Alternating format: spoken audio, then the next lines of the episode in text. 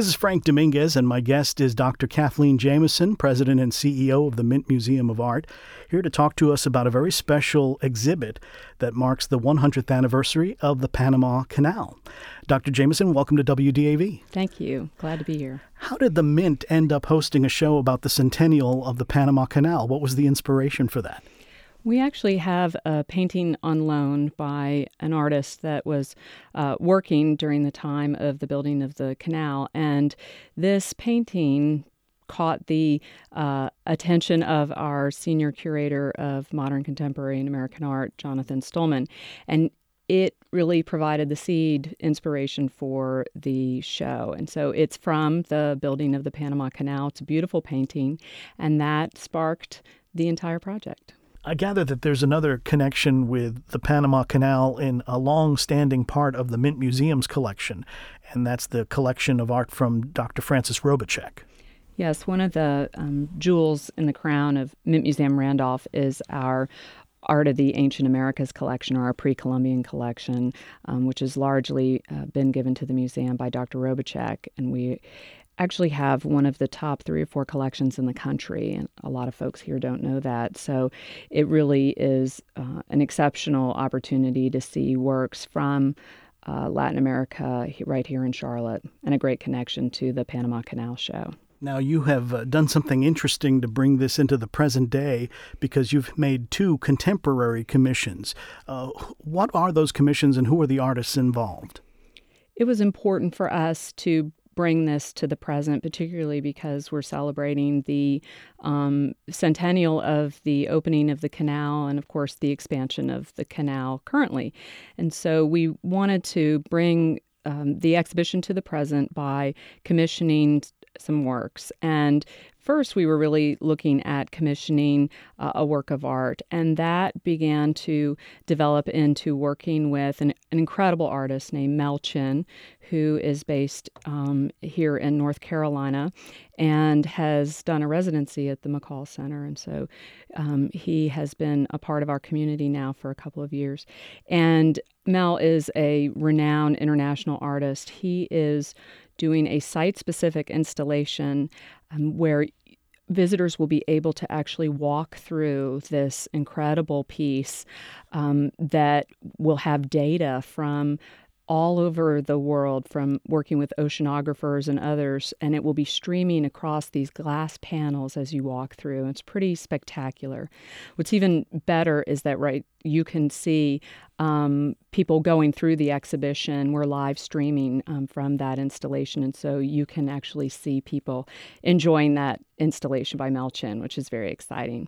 The other thing that we wanted to do was to um, commission a short story by an author uh, named Anthony Doerr, and he's actually on the bestseller list right now for a novel uh, titled All the Light We Cannot See.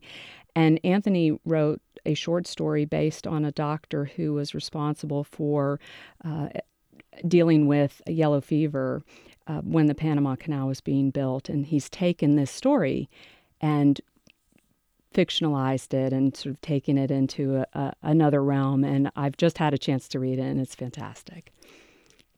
How is that story going to be incorporated into the exhibition? It is part of our exhibition catalog. So if you get the catalog, you get the story. Um, but we've also taken excerpts from the story and they are interspersed throughout the exhibition. So we're tying these vignettes from uh, Anthony's story to the works of art and the experience of the show. And what are some of the other works and special aspects to the exhibition that visitors can expect? One of the things that I'm most proud of is that um, this is another installment uh, of an exhibition that where we have bilingual labels, and I'm very proud of that. So we have both English and Spanish language uh, labels and didactics for all of our visitors. So that's very exciting. We also have a lot of ephemera, uh, or you know, different pieces of um, either photographs or articles, books, things from that period that really bring it to life. The best piece, usually when we think about ephemera, we think about small things. The best piece that we have is a very large thing um, 3,000 pounds. We have one of the steam shovel buckets that was used um, to build the canal, and it will be right in the gallery. You'll be able to touch it, which never happens uh, in art museums. We're excited about that, and uh, it it really brings home just how big the canal was because when when you're standing next to it, it's pretty awesome. Is there another work in the exhibition that especially fascinates you? I love the works that were created at the time of the canal. That's an area that I just have a lot of passion for.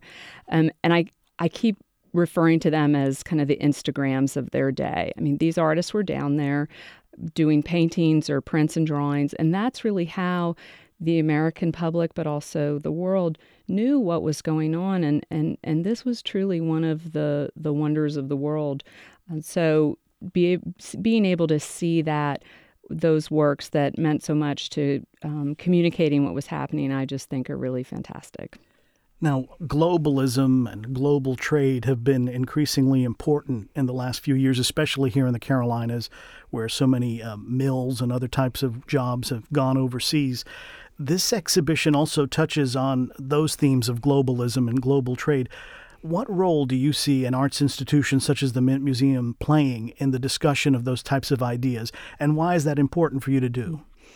Well, it was especially um, interesting for us to think about doing this show uh, that celebrated the centennial of the Panama Canal, but also had a very real association with things that are happening here in Charlotte. And so, with the um, construction of the intermodal facility here, the connection that that has with the canal's expansion, it became clear that we might be able to, as a museum, somewhat unexpectedly, lead a conversation around globalism and um, Charlotte's role in that uh, phenomenon in a way that maybe other institutions couldn't. And so we were very intentional about partnering with um, some folks that we might not normally uh, partner with on an art show, like the U.S. Department of Commerce and others.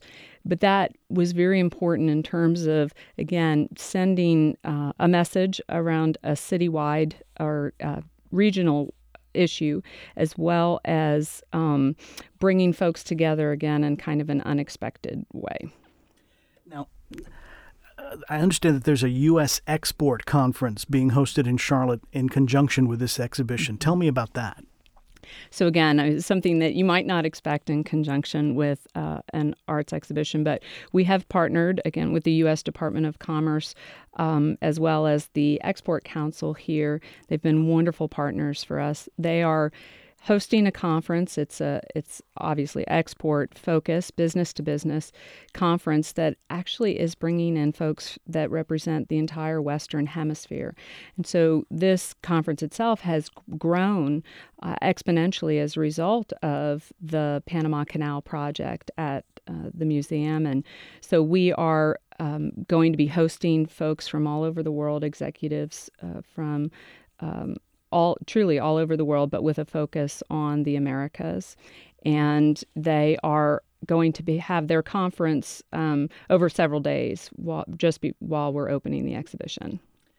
And uh, do you have any special guests or VIP that are planning to attend either the opening of the exhibition or any aspect of it? Yes, we're very excited uh, to have the U.S. ambassador um, to Panama in attendance, and um, he is uh, going to be not only uh, visiting the museum but also attending the conference, which is very exciting. Now, we're recording this interview on the 78th anniversary of the founding of the Mint Museum and you've been here at the helm for only a few of those years, but I'd like you to reflect on the history of the museum in this community as much as you know it and how it has changed from the mid 1930s when it was founded to the present day. Well, today is a special day. It's our um, 78th anniversary, and you know, a group of visionary citizens uh, led by um, uh, Mary Myers Dwelley got together to save the Mint building, so the first branch of the U.S. Mint outside of Philadelphia, and they rallied the community raised the then astronomical sum of about $900 to uh, move, save the building and move it to its current location in Eastover off of Randolph Road.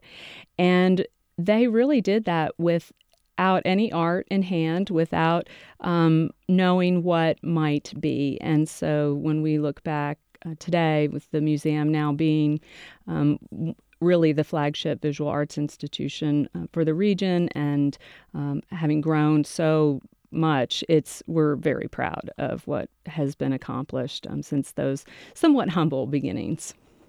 Now you've been at the helm of the museum since 2010 correct? Yes.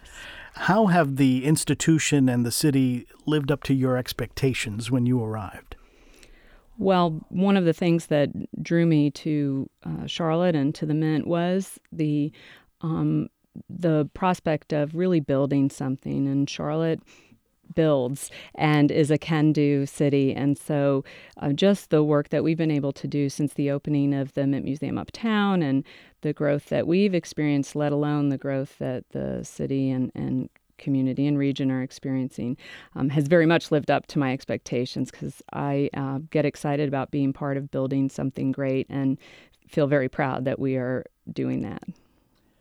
Apart from the Panama Canal at 100 exhibition, what else do you have going on at the two locations of the Mint Museum that a visitor should make sure to see?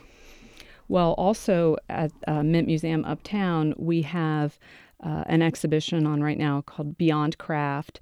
It is uh, a show uh, from a private collection, the Eagle Collection. And the Eagles were actually instrumental in founding the Mint Museum of Craft and Design, as well as one of our uh, most important affiliates, the Founder Circle. And so being able to bring parts of their wonderful collection to Charlotte really means a lot, especially in an anniversary year.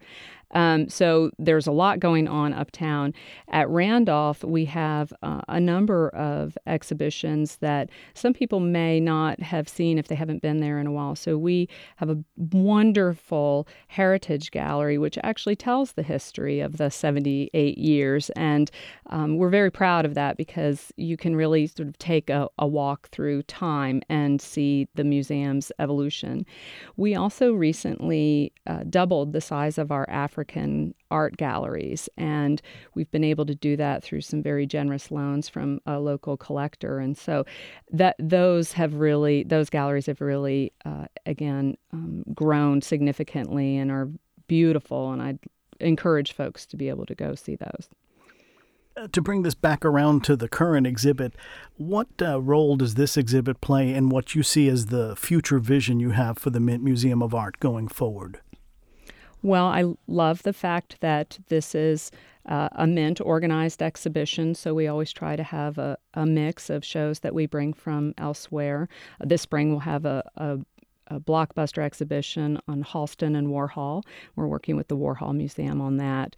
Um, but for us to be able to uh, organize a show that has traveled, it's our um, traveled to Memphis is very important for us.